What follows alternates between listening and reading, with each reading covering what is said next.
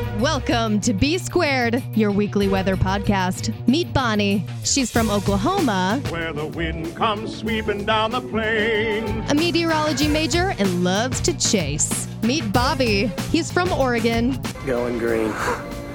Greenwich. Saddle up. You got it, boss. Oregon AMS vice president, and a former TV weather producer. It's B Squared. Let's talk weather. Welcome into B Squared, your weekly weather podcast. I am Bobby in Oregon. And I'm Bonnie in Oklahoma. Bonnie, it's been a very interesting week weather wise. We will get to the western wildfires, which we spent a lot of time last week talking about. And unfortunately, our predictions have come true. And that's the big continental weather story. However, Yes. uh, the big story actually is what is happening in the tropics because, Bonnie, no matter where you look, you got storms and name storms and areas of investigations, tropical depressions, tropical lows, tropical storms, and we have hurricanes. So, uh, tropics, we see you. Yeah, yeah, they are not slowing down whatsoever. There's three named storms out there right now. I don't know what category Paulette is, and I think Renee is it Renee? Is that how you say it? Yeah, Renee or, we- Re- it's Rennie or Renee or it, it don't matter. That one's you know, not- we know, we all know who we're talking about. Yeah, we ain't we ain't it's gonna still worry a about. tropical storm, though, right? Yes, it is. So let's break down. We're not going to go in alphabetical order. Let's go in seriousness in terms of closeness to the United States. So we'll talk with Tropical Storm Sally because Sally is the first and biggest immediate issue because this thing looks like it could become a hurricane at landfall. And Bonnie, lo and behold, guess what state gets to get in on the fun again? Louisiana. Yes. And from all intents and purposes, this thing wants to go over pretty much the exact same area once it gets on shore that has already been hit, not once, but twice so far this season. Yes.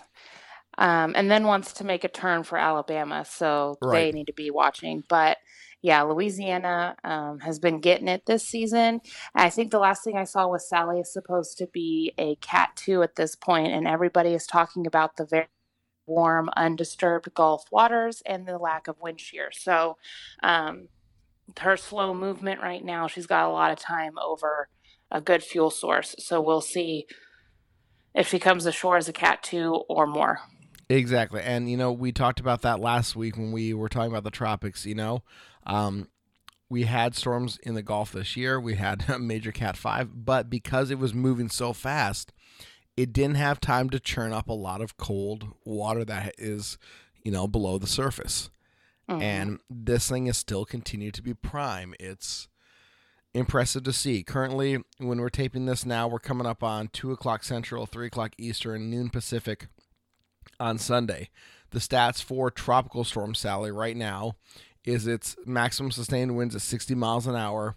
It's moving to the west northwest at 12 miles an hour. Central pressure is now uh, not posted. Well, that's fun. Uh, I'll have to go back and find out where it is. But this thing is forecast to become a hurricane, and it's going to become a possible Cat 2, as you said. Guess what lovely city is in the right front quadrant if this follows the current track? New Orleans. Yeah. Yep. this is a this is not going to be a repeat of what we saw with Katrina, but this is still a very very serious storm. The amount of rain this thing is forecasted to drop is very insane. We're looking on the order of 15 to 20 inches right over New Orleans, right over Lake Pontchartrain, and this thing means business. And she's going to dump a lot of rain, and it's targeted to a very very small area, so that is not good. Yeah, and that's the concern. And like we've talked about on a couple episodes, that, you know, New Orleans and surrounding areas are below sea level. So any amount of rain causes flooding. So 15 to 20 inches is going to be, you know, a pretty big deal for them. Right. And on top of other areas nearby that are still recovering from Laura. Right. Now, there is one benefit here. This storm hopefully is a quick mover, but when we say that, geographically speaking, the center of the storm right now is uh, roughly what they say. Uh, it's a couple hundred miles basically due west of Tampa Bay, Florida. Okay, Mhm. out in the Gulf. This thing, by the time it gets to 8 a.m. Friday, is sitting on the Georgia, North Carolina, South Carolina border. So, I mean, it's honestly not that far. It's a few hundred miles, maybe less than a thousand, between its current center and where it's forecasted to be come Friday. That's a lot of rain in a geographical area, and this thing's not moving that quickly. Yeah. So, And is it forecast to make landfall Tuesday? it's forecasted to make landfall probably sometime between Monday night and Tuesday morning. So, again, another nightfall and hurricane in an area that's Yeah. already been impacted by several storms. Uh, so, man, um, I know the last radar image that I saw out of Tampa Bay radar is that Sally was starting to get her act together. It looked like an inner Yeah. eye wall was starting to be built, and uh, I mean, that's all it took. Like she was, Right. you know, to the east of Florida and then came over Florida, so she looked kind of janky and not put together. But now she's coming out into that warm, favorable water environment, and Right. yeah, she's going to start looking better and better organized. So right. this is what happened with Laura. She looked good. Going to be a cat one at landfall, and then was basically a cat five at landfall. So really, Sally needs to be watched because Yes. And my guess is it it goes up in intensity from a cat two. So here here's the thing with Sally, and as you said with Laura, the forecast continues to evolve. Our models have done a very, very good job of tracking hurricanes, forecasting strength and intensity. However, the things that they have not done well is incremental steps in strength. We know, okay, Yeah. it's it's supposed to be a, a tropical storm at landfall. Oh, it's going to be a Cat one. Oh, it's going to be a Cat two. Laura, tropical storm, Cat one, Cat two, Cat four, Cat five. It's incredibly tough to figure out storm intensity, and again, it's all based on forward movement, other atmospheric conditions. The Gulf is ripe for explosive growth. We know that. However, there is some area of shear that hopefully will limit the overall growth of Sally. So at this point, I think we're okay if we take a Cat 1 or a Cat 2. Obviously, we don't want to see any type of hurricane making landfall, but if you're going Right. to have one, I'd rather it be a Cat 1 or 2 versus a major category, you know, 3, 4, or 5 storm. So, But just still something to keep an eye on Yes. because it doesn't take much for any hurricane to take the next Yeah. step to the next cat. So it's true. just got to keep an eye on it over the next two, three days. It's it's very true. And again, Sally was not one of those storms that we were watching last week. Nope. It was an area that formed over the Bahamas, drifted across the panhandle, had some spin to it, and it was pretty impressive. And she looked pretty impressive when she came across the east coast of Florida as well. But now mm-hmm. she is getting her act together in the Gulf. One area that we are looking at as well in the Gulf is there is a surface trough over the west central Gulf of Mexico. It continues to produce limited shower activities. Any development of the system expected to be slow to occur while it moves southwestward and then southward, 5 to 10 over the Gulf uh, during the next few days. Chances of formation under 20%. But this storm is moving south. Sally is moving off to the west northwest. So the Gulf is clearing out. There is an upper level low that is way up into Canada. However, its trailing cold front is going through portions right now of Virginia and Tennessee down into Alabama. This is what will eventually grab Sally and start to make that pull and swing it around mm-hmm. to the east. So, And that's why she's going to turn so quickly into Alabama instead of further north and Exactly. turn over Tennessee or something. Exactly. And so again, the forecast track, the cone's pretty wide, but we have a pretty, you know, solid I you know, idea and chance of what we're going to look at. So, Sally is the most imminent threat. We have Hurricane Paulette, which is out in the Atlantic. She's doing her own thing. Um Unfortunately, there is going to be a landfall with this, not a U.S. territory, but she is going to make landfall over Bermuda as a hurricane. Currently, right now, Wow. she is at uh, 80 miles an hour, so she's a cat one. She's just out there doing her thing. That same, you know, eastward movement that we talked about with Sally is going to happen with Paulette. Different storm system, but same principle. It's going to impact Bermuda and then move off out into the sea. Again, get entrained into the jet stream and off she'll go. We have. Wait, do we- hurricanes vanish into thin air in the Bermuda Triangle like airplanes? I don't think so. I think they. that would be nuts. Imagine that. Like, well, well, that there would be. she is, and then we all blink, and then poof, clear sky. Well, that that would be very 2020. it would freak the crap out of a lot of people, including myself. Right. Um, People would be like, the Bermuda Triangle is legit. Yep, it just took it just took Paulette. Well, here's the thing about the Bermuda Triangle, right, and here's the thing about the Bermuda Triangle. We have hurricanes cross that thing all the time, and they and they Yeah. survive. Yeah, Other than that, that's true. I don't know, but Paulette is uh, currently a hurricane. Like I said, a Cat One. She's going to impact Bermuda here in the next day or two, uh, and I'm I can't wait to see the video coming out of uh, Bermuda. She should be a relatively weak hurricane when she impacts, so that is that is good news. Uh, we have tropical depression Rennie, who is out in the Atlantic as well. Uh, he's just cruising along at 25 knots, not doing his own thing. He will eventually dissipate probably sometime Tuesday night into Wednesday. He is currently moving off to the northwest and then we'll make a turn to the southwest. And at that point, uh, we'll be done. But that is just the three named storms that we have in the Gulf. We have the area of investigation we talked about the disturbance in the Gulf of Mexico. We have Tropical Depression 20. Tropical Depression 20 looks pretty good, and this will most likely become a hurricane. It is forecast to be a tropical storm later today, will evol- uh, evolve into a hurricane, and currently is probably going to follow the, the uh, path of Paulette.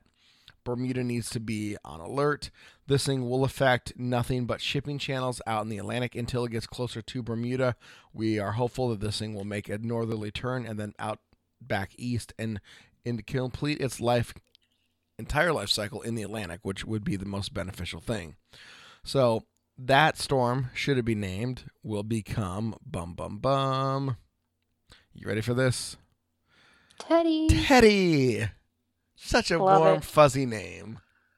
Love it. And then we have two storms after that, and then we will be going Greek. Yes, we will for the second time in history. We'll get to that in just one second. So, Teddy will form. Tropical Depression 20 will become Teddy. There is another area of formation that is likely to uh, form into a, a storm. It's disturbance number two. Currently, it's a 70% chance of cyclone formation in two days. So, this area is very ripe for explosive growth. And when you look at this, this thing is also going to be moving off to the west northwest. So if that's the case, that becomes Vicky. And then we have a yet another tropical wave, which is a low chance of you know zero percent formation in 48 hours. However, up to 30 percent in, in five days, uh, coming off of the African coast right now. So that needs to be watched. If that were to take a name, it would be Wilfred. And then at that point, at that point, Bonnie, we're going Greek. Wow. For the second time in the history of named storms. Yep. Just very apropos that this is going to happen in 2020. It is. It's Just keeping on par. It totally is. It totally is. There is no doubt about it. And, you know, when we look at, gosh, you know, the peak right now is September 10th. So we're now on the backside of September 10th, right? September 13th as we're taping this. But Bonnie, we're still very much in the, you know, prime area for storms. And yes, it does kind of fall off pretty quickly as we get toward October 1st. But we're still in this very, very high area of you know, storm formations over the last hundred years. There's no doubt that we look at storms, you know, forming. This is very typical, right? So we go through, we find where we're at right now in terms of storm tracks and storm formations, August 1st through the 10th and August 11th through the 20th. We're looking at long track hurricanes. A lot of stuff forms out off of Africa, a lot of stuff forms out. Um, you know, east of the Lesser Antilles, and they start making their way toward the U.S. and the Caribbean coast and all over the place. But this is what happens when we look at storms this time of year. It's the area we've been watching, it's the area where it's currently active.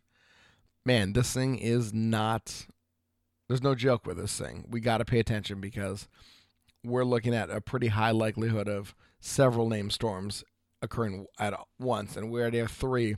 We'll probably have four by the time today's over. hmm maybe five if Rennie were to hold on and say Teddy gets his act together and Sally, you know, makes landfall on Monday or Tuesday. We could be looking at five name storms happening. And I just want to get to one one Greek storm because I know like we're like on the downhill from hurricane season right now. So I just one Greek storm. That's it, and then I'll be happy. Well, if the trend continues, we'll probably have that by the time we tape next week, Which is how it's been going every week right? with with the podcast. Exactly. Things get crazy. Yep, So and- everybody keep an eye on Sally. But I will say this: we have been ahead of the media trend, so we are media trend setters. We've been talking about going Greek for at least the last month and a half. that is true. The mainstream And media. talking about being through the alphabet yep. by the end of the month, and it's going to be sooner than the end of the month. Yep. So Yep, absolutely. And the mainstream media has just now caught up. So you and I are trendsetters. So congratulations, Bonnie. We are trendsetters. nailing it. Yep. I saw a little blip of something on Twitter and I didn't read the whole story and I only saw one, so I didn't see it come from multiple sources. But Katrina might be coming out of retirement. Uh, I'd have to look at that. Hold on here. Interesting. I wonder why. Because it's not like there's a shortage of K names out there and they're like, oh, we need Katrina back because we're running low. But maybe it's just kind of like at this point, Katrina is synonymous with Katrina. So even if there's another Katrina that hits somewhere that's not as devastating, when people just say the word Katrina, you'll think of the original one, not a new one. You know what I'm saying? Um, Katrina was 05, right? I believe so, yeah. Okay, so that was the other time that we went Greek. So I don't know if it Wow, that was the other time we went Greek. Yeah, that was- Very interesting. it was, and so I don't. I'm not seeing anywhere that it's being re- it would unretire. I don't think the World Meteorological Organization would do that just because of the giant impact it had, and Yeah. all of the you know current um you know ramifications that it caused. There's still a lot of people that you hear Katrina and they are visibly upset by it.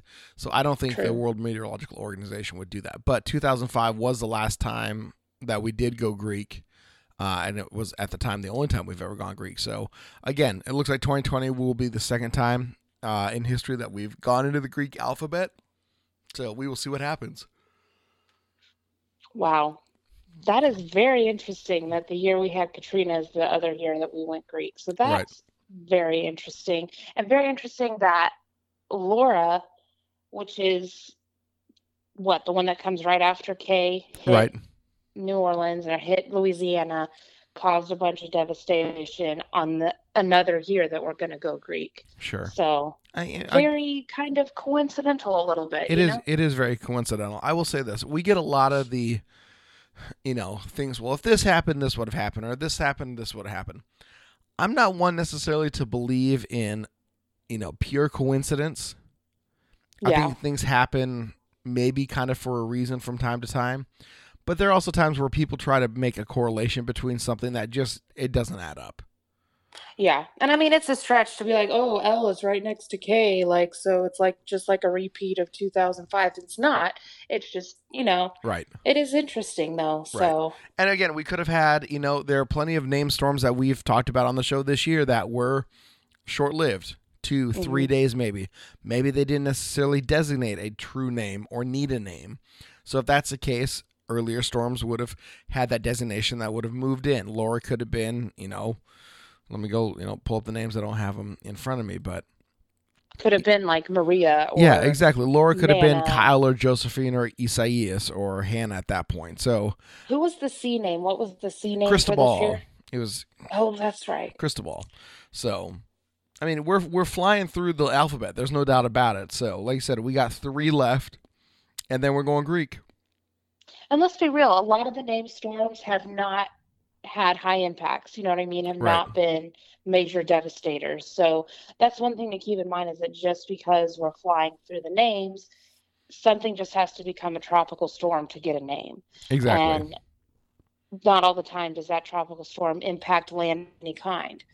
And if a tropical storm does impact the land, typically it's gusty winds and, you know, some heavy rain for a little bit. So, you know, flying through the alphabet does not correlate with major devastation across the Gulf Coast and the Right. east coast of the country. So, just kind of something to mention there. Well, when we look at again, and you know, we're we're using twenty uh, twenty as kind of like this, you know, oh my gosh, it's you know, Yeah. er, you know, insert your joke about Like clear. vi- benchmark. yeah, exactly, and look at you know, insert your joke about the you know seeing clearly or whatever.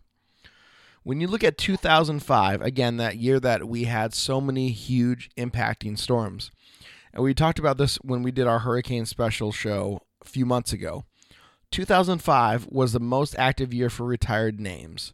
You had Dennis, Katrina, Rita, Stan, and Wilma. All very powerful storms, all storms that did a lot of damage. Makes sense why they've retired it. At this point, that year still stands out as the most named storms that have been retired. I don't think 2020 is going to get to that point. 2020 will obviously have a few storms that are going to be retired.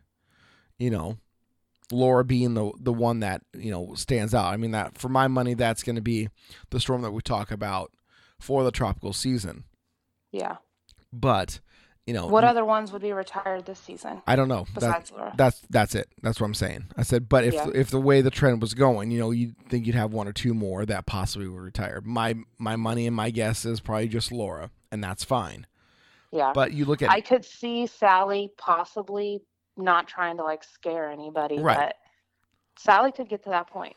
right, and depending on what she does, you know, that's gonna be that's gonna be the big one. So I was just reading 19. Speaking of, you know, and we, you and I are very, we like to take lighthearted approaches to hurricane names. Okay. Yes. In 1974, Hurricane Fifi was retired.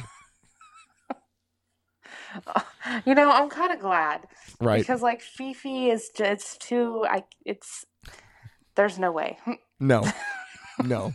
you can't take yourself seriously with that. But that's kind of early on for for a storm Sure. to get retired. That's very interesting. Sure. I'm going through the list right now, and you can go, if you go to the National Hurricane Center and li- go through their um, educational resources, you can talk about how they name storms and all the retired ones. But, Bonnie, there are one, two, three, four, there are seven A storms that have been retired. Wow. Okay. Yep. Because I was just going to say, and I think we've probably talked about this, but We I was have. just going to say, I don't think that Bonnie would ever get retired, and it would have to take some sort of miracle. But if seven A's have been retired, then shoot, I have plenty of opportunity to get retired. Yes, you do. So seven A's, three B's, one, two, three, four, five, six, seven, eight C's, nine C's, one, two, three, four, five, six. Yeah, nine C's, um, seven D's, eight D's, seven D's, one, two, three, four, five. Uh, there have been four E storms that have been retired. A lot of F storms, uh, a couple G's, a couple H's, uh, a bunch of I's, a lot of I's actually, a lot of J's, a couple K's. Uh, Because that seems to be around the peak, because Yep. those are kind of the middle of the alphabet. So middle of the season, peak makes kind of makes Right. sense. Yep. Uh, handful of M's, two N's, two O's, one P, one R, two R's, two S's, one T, one W. So, yeah, I mean, it's and a W to get retired, that's also pretty. right. That was Wilma in 2005. Exactly. So, and that happened early on, not towards the end of the season. That was in what September, yeah, mid peak. So- So, you look at then it. we went Greek. So yeah, So just to brush up on the Greek alphabet, we'll give you the first five: alpha, beta, gamma, delta, epsilon. So if we're getting to that point, um, it's been a very, very busy tropical season. how far did we get in 2005 into the Greek alphabet? I Don't know. Um, let me go look. I can pull up. I can actually tell you. So hold on one second here. Uh, da, da, da, and that's the hard thing is there's not really data to compare this to. Like, typically, how far do we get into a Greek alphabet when we go? Like, because it's only been one time, so it's like Right. there's nothing really dict about it other than to just go with the flow and see what happens. Right. Uh, I will tell you, 2005. Oh, that is Atlantic. All right. Well, we got quite a way through. So Wow. we went with Hurricane, uh, Tropical Storm Alpha, Hurricane Beta, Tropical Storm Gamma, Tropical Storm Delta, Hurricane Epsilon, Tropical Storm Zeta. So we got six. We got in six. Wow. Right. Okay, so that's just kind of some compared to not necessarily what's going to happen, but just, you know, at least something to go by. So this is going to be one of the years that are going to start researching the heck out of this year and seeing what similarities there were to five. Exactly. Exactly. And I mean, you can pull up all these all these papers and go back and read. Um, if you're a data nut like you and I are, um, go into the National Hurricane Center's archives and you can pull up any year through, you know, it goes back to 95 and I think they probably have stuff, you know, way before that. But you can click on a storm and you can look at updated stuff. Um, so, like if you click Oh. on just Hurricane Katrina, right? Because we'll use that as the 2005 major storm. Okay, the official storm report that once it loads, you know, I'm sure it's a huge file because it looks like it's taking to load forever. Um, it is a total of 43 pages long. Wow. Dr. Rick Knabb, who we see on the Weather Channel, is the lead author on this paper, but man, it just goes through here and you can look at the data. You can look at uh, a full rundown of what happened, how, you know, they used radar data and dropsondes and everything else, you know, talking about casualties and damage and everything. It is insane to go through and read. And then you finally start getting down, let's see here, on the 17th page, you start going through and looking at, you know, your dates, times, positions, wind speeds, all that stuff. And it's fascinating to read. And, you know, you look at the ship reports, you look at the different things, and it's it's comedy because you see all this stuff and you're like, all this data is available. We generally don't see it till afterwards, just because that's when they have time to go through and actually pull it. But Mhm. you know, you just look at total rainfall as an example. Key West, Florida, 10 inches of rain from this. Wow. Doesn't make sense. Homestead, Florida, 14 inches of rain. Didn't necessarily come ashore there, but you're starting to see stuff, you know, like that. Um, Pensacola didn't report any rain for some reason, or they couldn't find any rain. Um, but it's just, you look at it, you're like, man, this is insane. the amount That's of rain. awesome, though. Oh yeah, I mean, and all this data is available, and it's great because you're like, okay, so you know, there's Alabama, and you know, we'll get into Louisiana here in just a second, but all right, Louisiana. All right, 11 inch, 11.63 inches at the Slidell National Weather Service office. Um, let's see, Big Branch uh, National uh, Wildlife Refuge, 14.92 Wow. um, you know, it looks like storm surge, 15.5 feet of storm surge at the Mississippi uh, River Gulf outlet, eastern New Orleans. New Orleans Lakefront. Airport, 11.8 feet of storm surge. Uh, 18.7 feet of storm surge at St. Bernard Parish. Um, and so you look at this stuff, you're just like, this is insane. Like, absolutely insane. That is awesome, though, that that's available. And I think that whole year meteorologically is going to be studied and compared to this year. Just Right. everything, the way that the atmosphere has behaved from the beginning of the year till now, because these are the two years that are going Greek. And so it's like, what similarities did they have? El Nino, La Nina, warm winters, you know, that kind of thing. Like Right. to just see because that's the kind of stuff that's going to start helping them predict okay we're going to have so many major hurricanes so many hurricanes so many named storms like they do every year and so i think it's in a way a good thing Right. that we're going greek because that will help understand more what makes us get to that point like what different factors go into just the overall weather pattern of the year that gets us that far along Right. And again, and when we look at the meteorological conditions that extend from the Gulf into the Atlantic, you're right. We see it every year. Obviously, we are in the you know, we're in the prime time for tropical systems, right? And you look at the graph, it peaks September 10th. All right?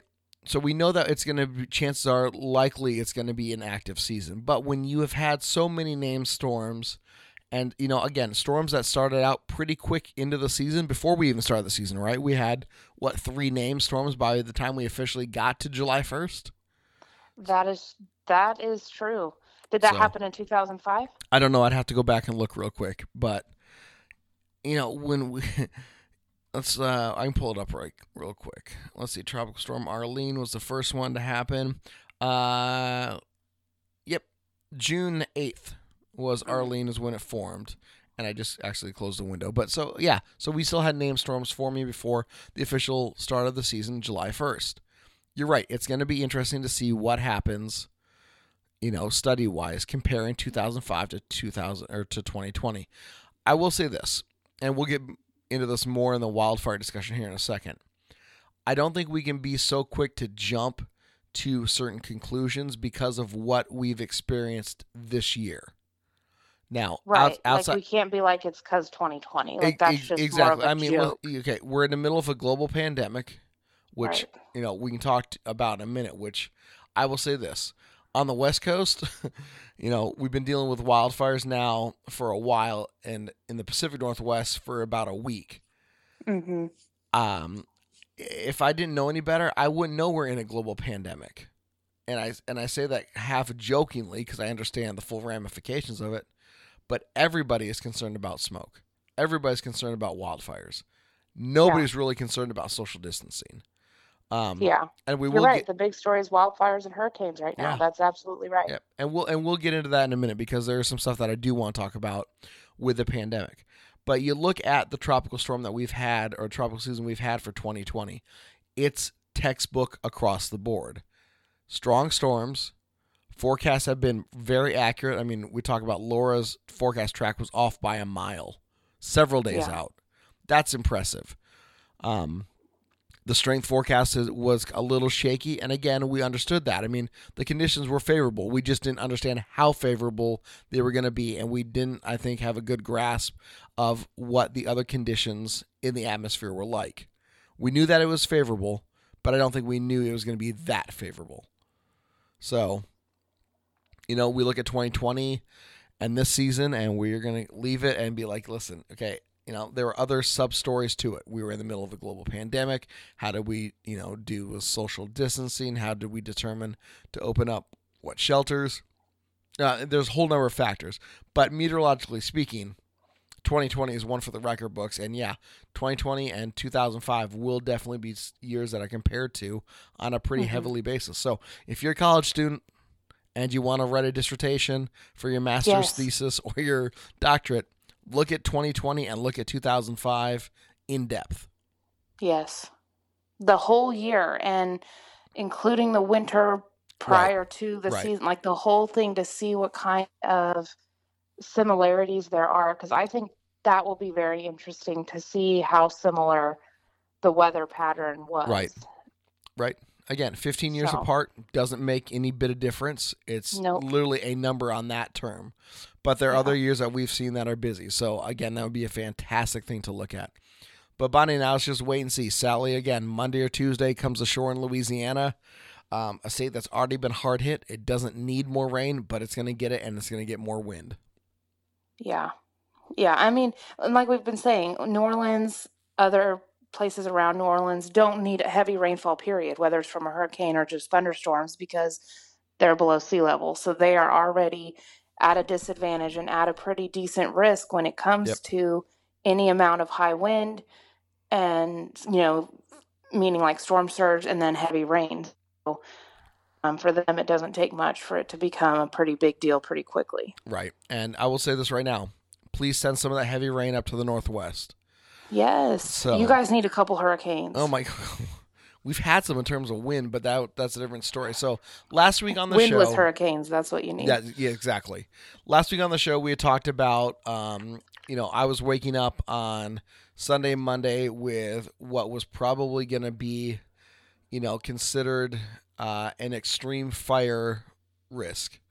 And when we taped the show on Monday, I said it would not surprise me if we saw several new wildfire starts, if this were to go down in a period of history in terms of, you know, wildfire in the Pacific Northwest.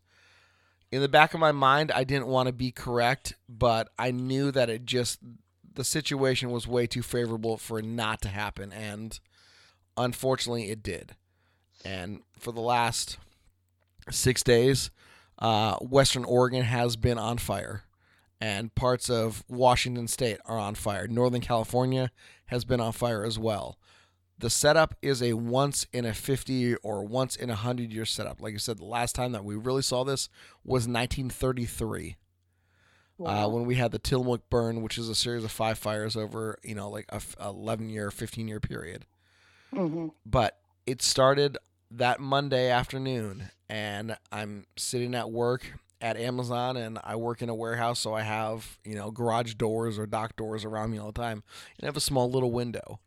And we knew the wind was going to be coming through probably about two, three o'clock.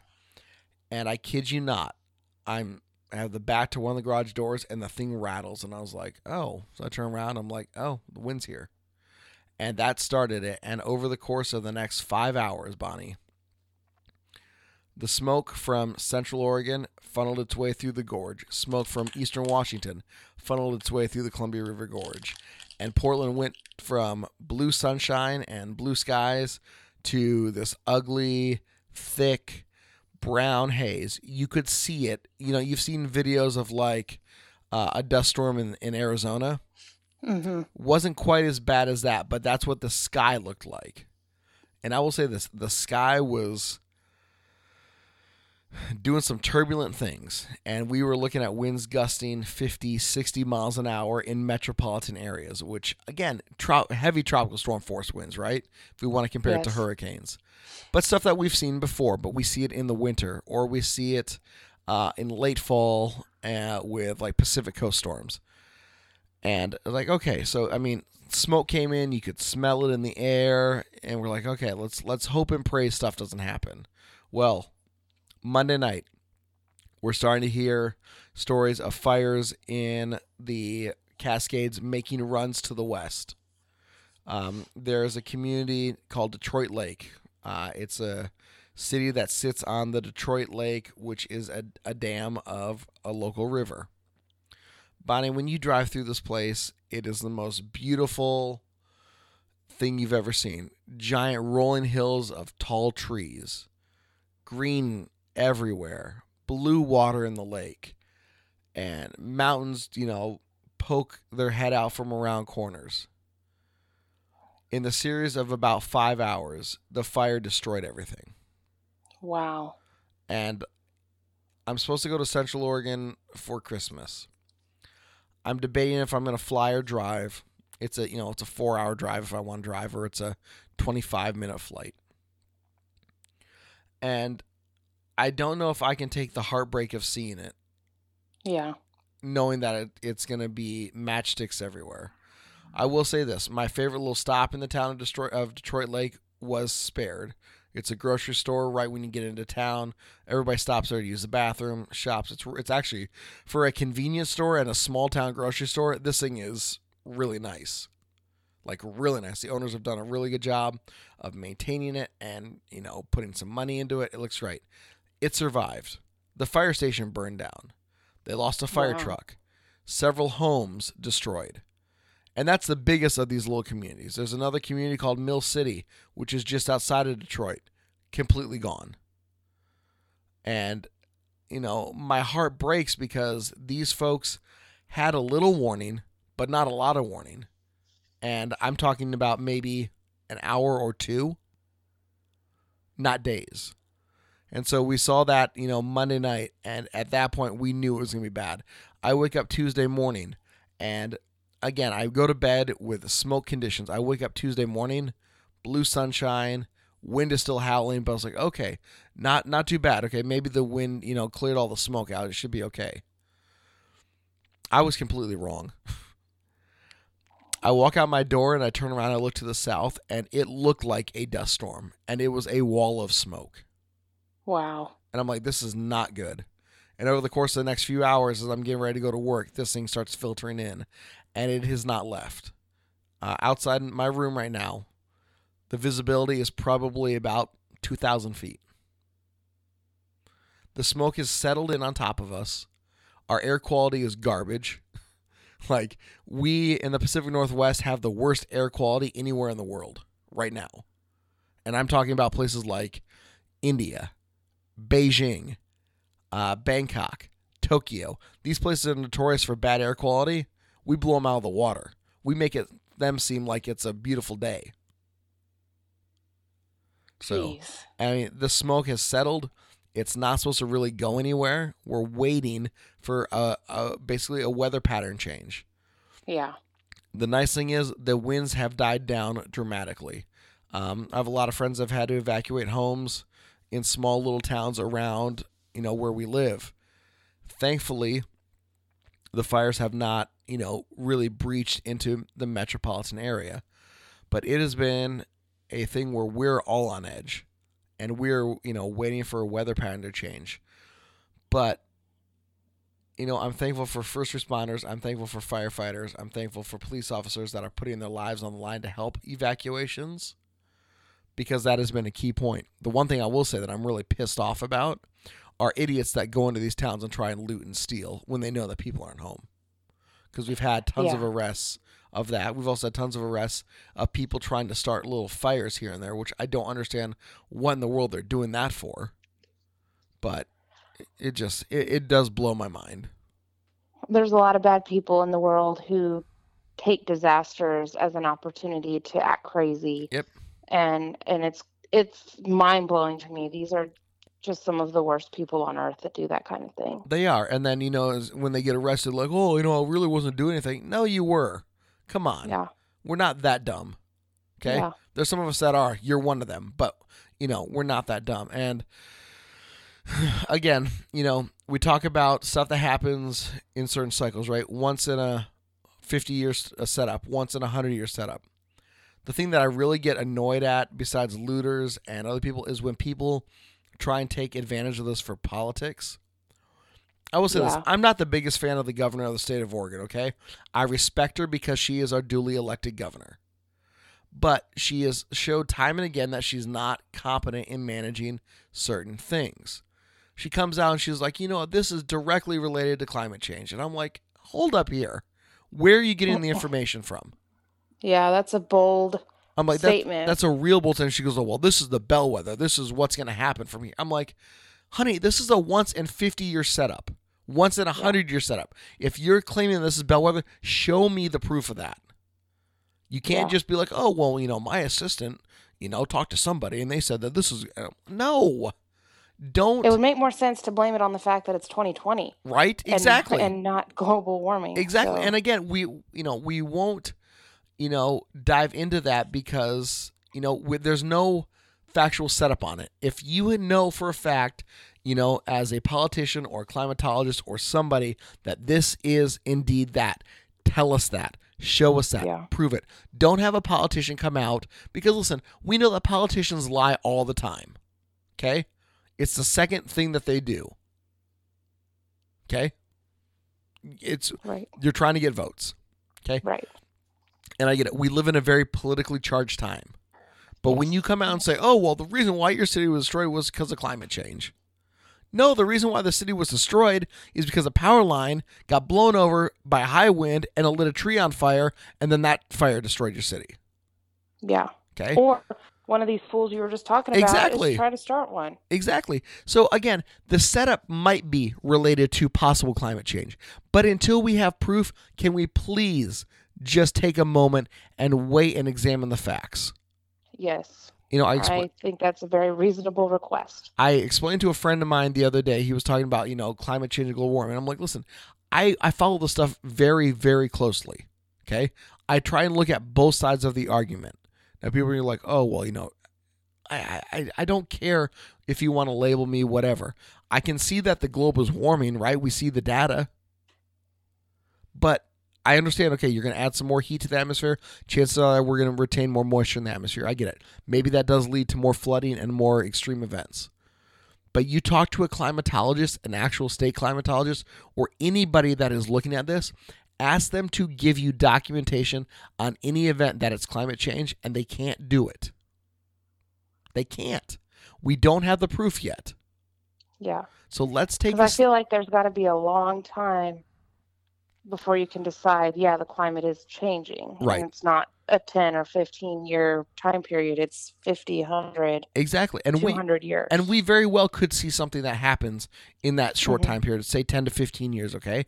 I mean, we've seen, you know, yes, we understand that maybe the glaciers here in the Cascade Range are starting to lose, you know, mass and they lose it at a fast rate. Okay, is that climate change? Probably.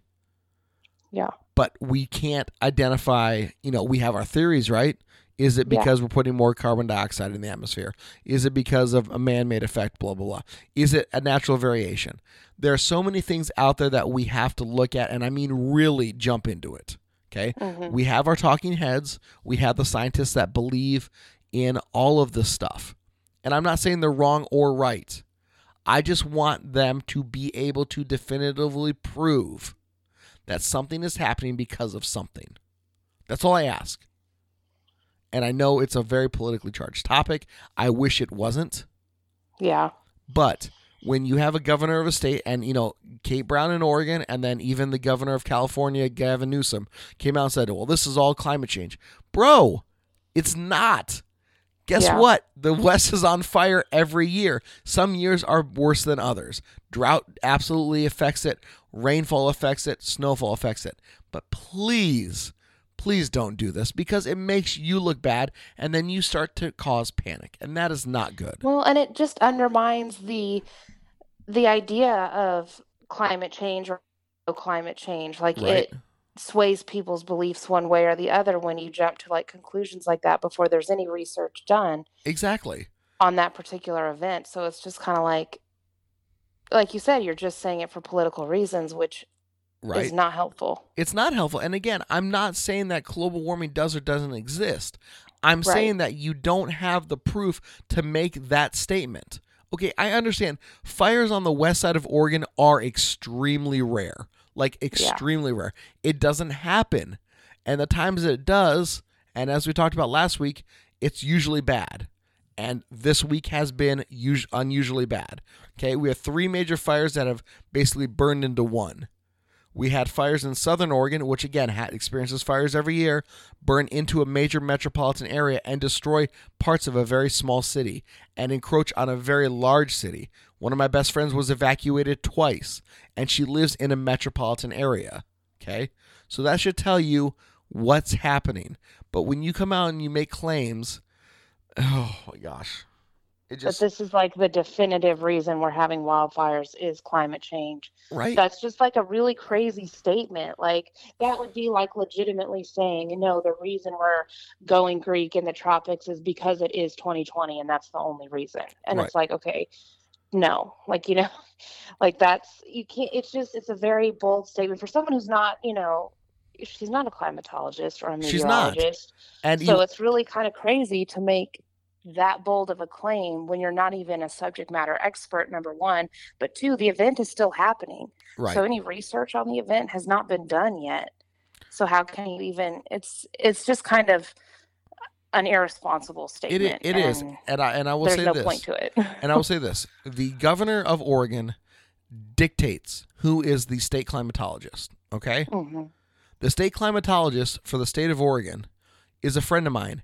He has been budgeted money to spend effectively ten percent of his job as a state climatologist, and the other time, and the other you know time that he is you know paid for is to be a professor at Oregon State University. Okay, Wow. your state climatologist is given that small of a budget. I, I and I and you know what, like I said, he's a friend of mine. He's he oversees the student chapter of the AMS in Corvallis, where Oregon State is. But I'm just like when you told me that, I was just I was blown away. I was like, our state climatologist is basically non-funded. yeah. So And then the governor just oh, says goes out and makes that claim, and I'm just like, climate. oh my gosh, I I I so wanted to just hop on Twitter and say that, but I was like, you know what? It's not worth me getting into this. It's just not worth my energy right now. Political debates on Twitter and Facebook are just never, they'll just make you more mad. You know what They I mean? will. So it's just not even worth doing it. Right. And then, you know, you see other people retweet it or make comments, and it's just like, you know, I just, I don't have time to do this.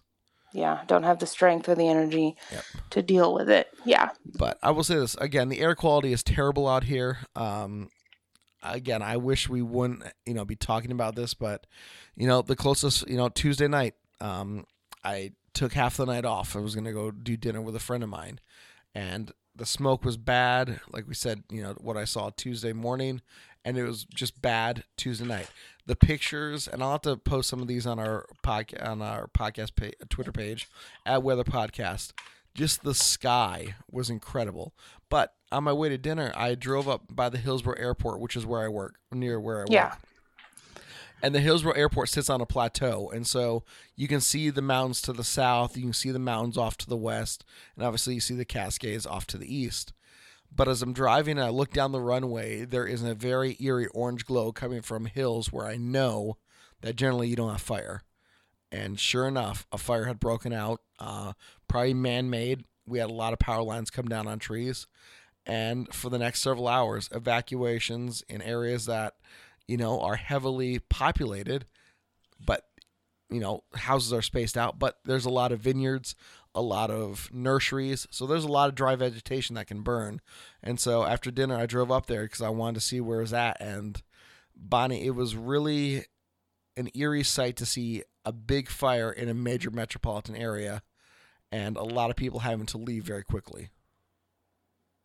Wow, that is so scary. And I mean, I'll be interested to see how some of these fires started. I know, like you said, that there's probably power lines involved and stuff like that. I know there was a fire somewhere. I don't know if it was California or Oregon that was started by a gender reveal Yep, party. California.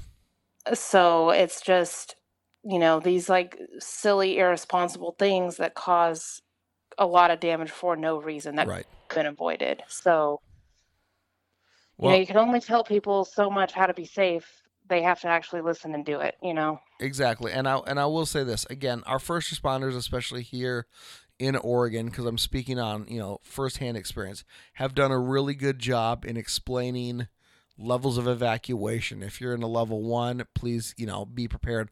Level two, you need to really be ready to go at a moment's notice, and level three is you got to get out now. So, you know, let's look and see what's happening. Let's wait and see how you know things shake out. But it has been one of those things where man you just look at this last week and you're like okay it's gonna be it's gonna be 2020 and i again i don't want to i don't want to blame it on that because i know that's not a thing. But it's really easy to just be like you know what? Screw it. It's because of 2020 Yeah. And I mean, sometimes you kind of just have to just, you know, to to wrap your head around what's going on and stuff. It's like you kind of have to joke it off like, "Oh, this is so 2020," but it's still such a devastating thing and it is you know, we are getting that smoke from California all the way here in Oklahoma. yes you are And it's been overhead for a couple of days now. right you know i uh you know i talk on this podcast that i do a radio show in mesa arizona and so part of the thing that i do is i do a weather forecast for them i read the forecast discussion from the phoenix office just because i want to kind of get a sense of you know what they're thinking so i can relay that in the forecast if i need to change it i mean in phoenix it's pretty easy sunny and hot Yeah. you know, ooh, you know, real tough, real tough to do that weather forecast. But I still want to look, and so you know, they're experiencing some haze from the fires in California and the Pacific Northwest. But it was funny because they were like, oh, one report of a pilot coming in to Sky Harbor uh, in Phoenix is uh, the first level was around 11,000 feet and it was pretty thin. And then there was another layer of smoke at about 8,000 feet. And he goes, and that was about mm, 500 feet thick. So, Wow. you know, it's interesting to see that. And so, you get, you're getting different levels of smoke, different levels of the atmosphere. And, you know, you look at any visible satellite and you clearly can see that there is smoke, especially in the West Coast, but it's now spread across the country. The area of low pressure we talked about earlier, that's going to eventually grab Sally and make her turn turn to the east, has brought in a lot of smoke with it. There's smoke that exists from coast to coast from the west coast, Yeah. and And so that tells you one, there's got to be a lot of smoke, oh, there is. period, Yep. for it to be picked up on satellite to carry across Oh, yeah. entire country. So Oh, yeah. that's a lot of fires and a lot of acreage that's burning Yep. right now. Yep. um, and I, I wish I would have tweeted it out, and I didn't just because I was so busy this week trying to, fi- you know, help fa- uh, friends and family figure out stuff. Um, my twin sister and her kids came up from Corvallis in Central Willamette Valley to stay uh, with me because the air quality there was even worse than it was up here. But Wow. you know, you just when you're driving somewhere at you know noon on a, on a weekday, and the city lights and the street lights are on because it's that dark with smoke. You know, it truly is something that's impressive to see. Mhm. And again, I wish I would have saved, and I can go back and find them because I know tons of people did. But just looking at the east wind pushing the smoke from the Cascades off to the Oregon coast was impressive. But Bonnie, one thing that was really fascinating to see is Mount Hood and Mount St. Helens, two of our you know biggest mountains out here on the west coast, had dust blowing off of them, wow. and that was picked up on satellite. Wow. And I mean, this stuff was streaming off the mountains. And, you know, usually you're going to get either high level winds or low level winds. The atmosphere was inverted. And so everything basically below 10,000 feet was blowing due east. And it was rocking. And it was really cool to see, you know, the the dust blow off off Mount Hood and Mount St. Helens. But man, it, you know, it was very indicative of what was happening. And we knew that there was going to be a fire start fire was going to spread quickly, and it did. And it's sad that that all had to come true and that it wasn't just one little fire here Right. and there, that it is a pretty significant Yep. area that's Oh yeah. still burning right. Oh, So- absolutely. And it's going to burn. And you know, the safe fire marshal said it's probably going to burn until we get those heavy fall and winter rains. Yeah. And So- so, that'll just be constant around the clock work, keeping Yep. it contained, keeping it from getting, you know, and I don't even know what you can do personally for your own home, but I don't know, maybe spraying your lawn down and your fence down. If you're close to a fire, maybe I, I don't even know other than that and be prepared to get out. Right. you So to. you you think that that's a great thing. However, they're saying that they're worried about making sure you have water available for oh, firefighters to use. Now, I will say this, and I did tweet this out earlier this week. You know, we hear that, you know, firefighters are having a hard time fighting conditions because of rugged terrain and different terrain. Yeah. Once you get into a city, once you get into an urban area, the amount of defensible space, which is the term used uh, in the fire circles to basically say my house is either vulnerable or not. Obviously, every house is vulnerable to fire, but there are steps that you can do to prevent wildfire from encroaching on your home. It is called defensible space. You don't have wood piles next to your house. You have green grass. Uh, you take the leaves and the pine needles out of your gutters, or you move them off your roof. You everything you can to eliminate areas that can start a fire because you can start a fire on a house mile away from the main fire because of a hot ember it falls and falls into a leaf pile or a wood pile next to your house and the next thing you know your house is on fire so that defensible is a good point. yeah, so defensible space is what we talk about. But once you get to an urban setting where you have cities, your defensible space goes up like tenfold, hundredfold, a thousandfold, and you also have infrastructure, right? You have streets which fire trucks can drive on. They don't have to make their own path. You have fire hydrants, so they have access to a constant water supply. So there are things that you have to look at and be like, okay, we saw that with the fire that's really close to me. It's up on the hill uh, just to the west of where I live. There are roads, but there are not fire hydrants. So you have to ship in all your water. You have to bring them in on water tenders. So, again, in the major developed areas where you have fire hydrants, most neighborhoods have fire hydrants.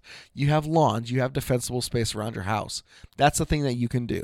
The other thing you can do is you can donate to like the Red Cross, you can donate to nonprofits, churches, other community organizations that are helping these communities bounce back. And it has been fantastic to see the community rally to help our neighbors.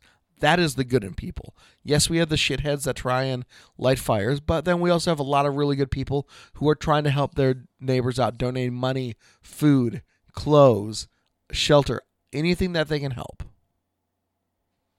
And that's what you need. And that's Yep. Uh, what's really nice to see during a disaster is, you know, people come together to rebuild the community and get everybody back on their feet. So that's like, I don't want to say like a good thing about a disaster, but that is something refreshing to see Absolutely. out of a community. One one hundred percent, one hundred percent.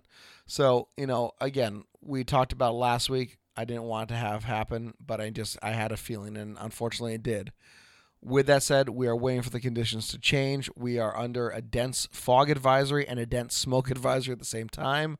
So I wish they would just call it a dense smog advisory, but they don't have that product from the National Weather Service. So we're just waiting. We should have a cold front move through late tomorrow, early Tuesday. It could drop some rain, depending on who you talk to and what model you look at. You're going to get a wide variety of anywhere from a tenth of an inch to an inch or more. So we're waiting to see what happens. The weather is not necessarily changing. High pressure kind of dominates right now. Very, very light winds. That's why the smoke's not going anywhere. So we're literally going to need something to push all the smoke out. And Bonnie, we don't know when. Hopefully by Tuesday or Wednesday, but we'll see. So, Maybe Hurricane Sally will make it up that way. oh, give me a sharpie. We'll make it happen. right? Yep, And Sally will follow the Sharpie line. So, I hope so. One can hope. One can hope. yeah. I'm watching hockey. It's on TV in- the studio, and there was a fight going on. These two guys were going at it, and now they're just smiling. Oh, he just popped him in the face. That was awesome. they're smiling, joking. All of a sudden, he just popped him in the face. Oh, gosh, I love. Let's be real. That's why you watch hockey is for the fights. I love playoff hockey. It's fantastic. Although my team, the Red Wings, aren't in it. They've been bad lately. Mm. hey, Thunder's out of the playoffs, so I, I know, how you feel. I know. I'm sorry. But so are the Rockets. Right? Oh, that was a good punch. That was a good punch. and now the ref breaks it up. Now the ref breaks it up. Hockey, it's it's amazing. So, all right, what do you guys having coming forecast wise for Oklahoma City? Because I know you had some storm chances this last week, but what do you guys got going on? Yes, um, yeah, I will say this last week was nice. We had a really good cool down in the middle of the week.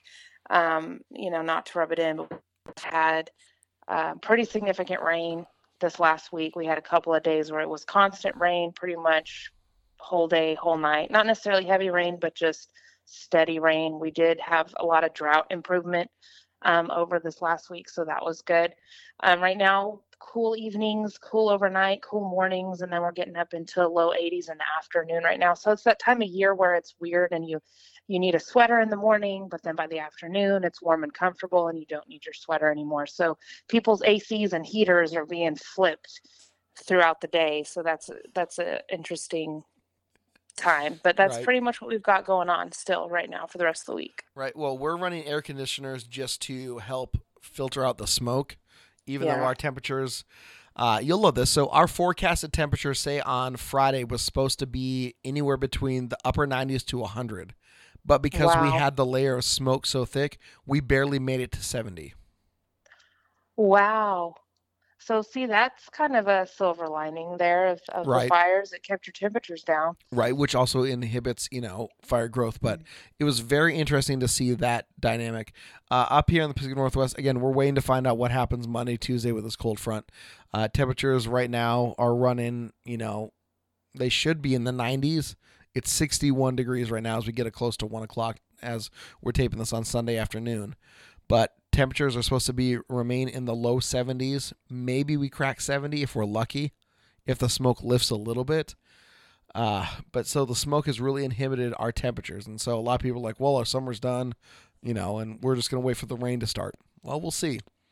But uh, I'm just glad that we are, you know, hopefully on the backside of any issues with fires encroaching further west. If they're going to burn east, that's fine because they'll burn up into wilderness area and then firefighters can go and attack it there. That'd be great.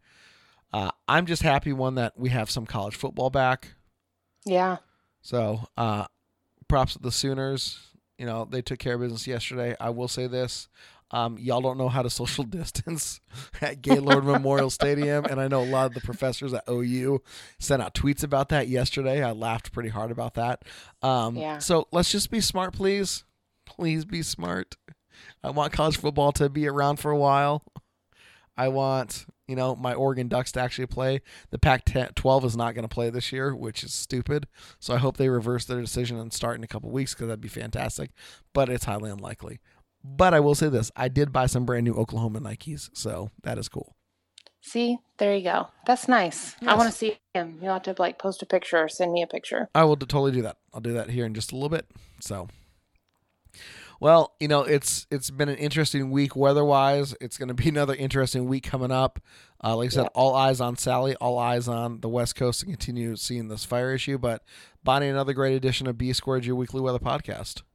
Yes, a very great addition. I might Yes, say. we had a lot of fun. So, Yeah, we uh, did. uh, I am Bobby in Oregon, And I'm Bonnie in Oklahoma. and we will talk to you guys next week. Bye.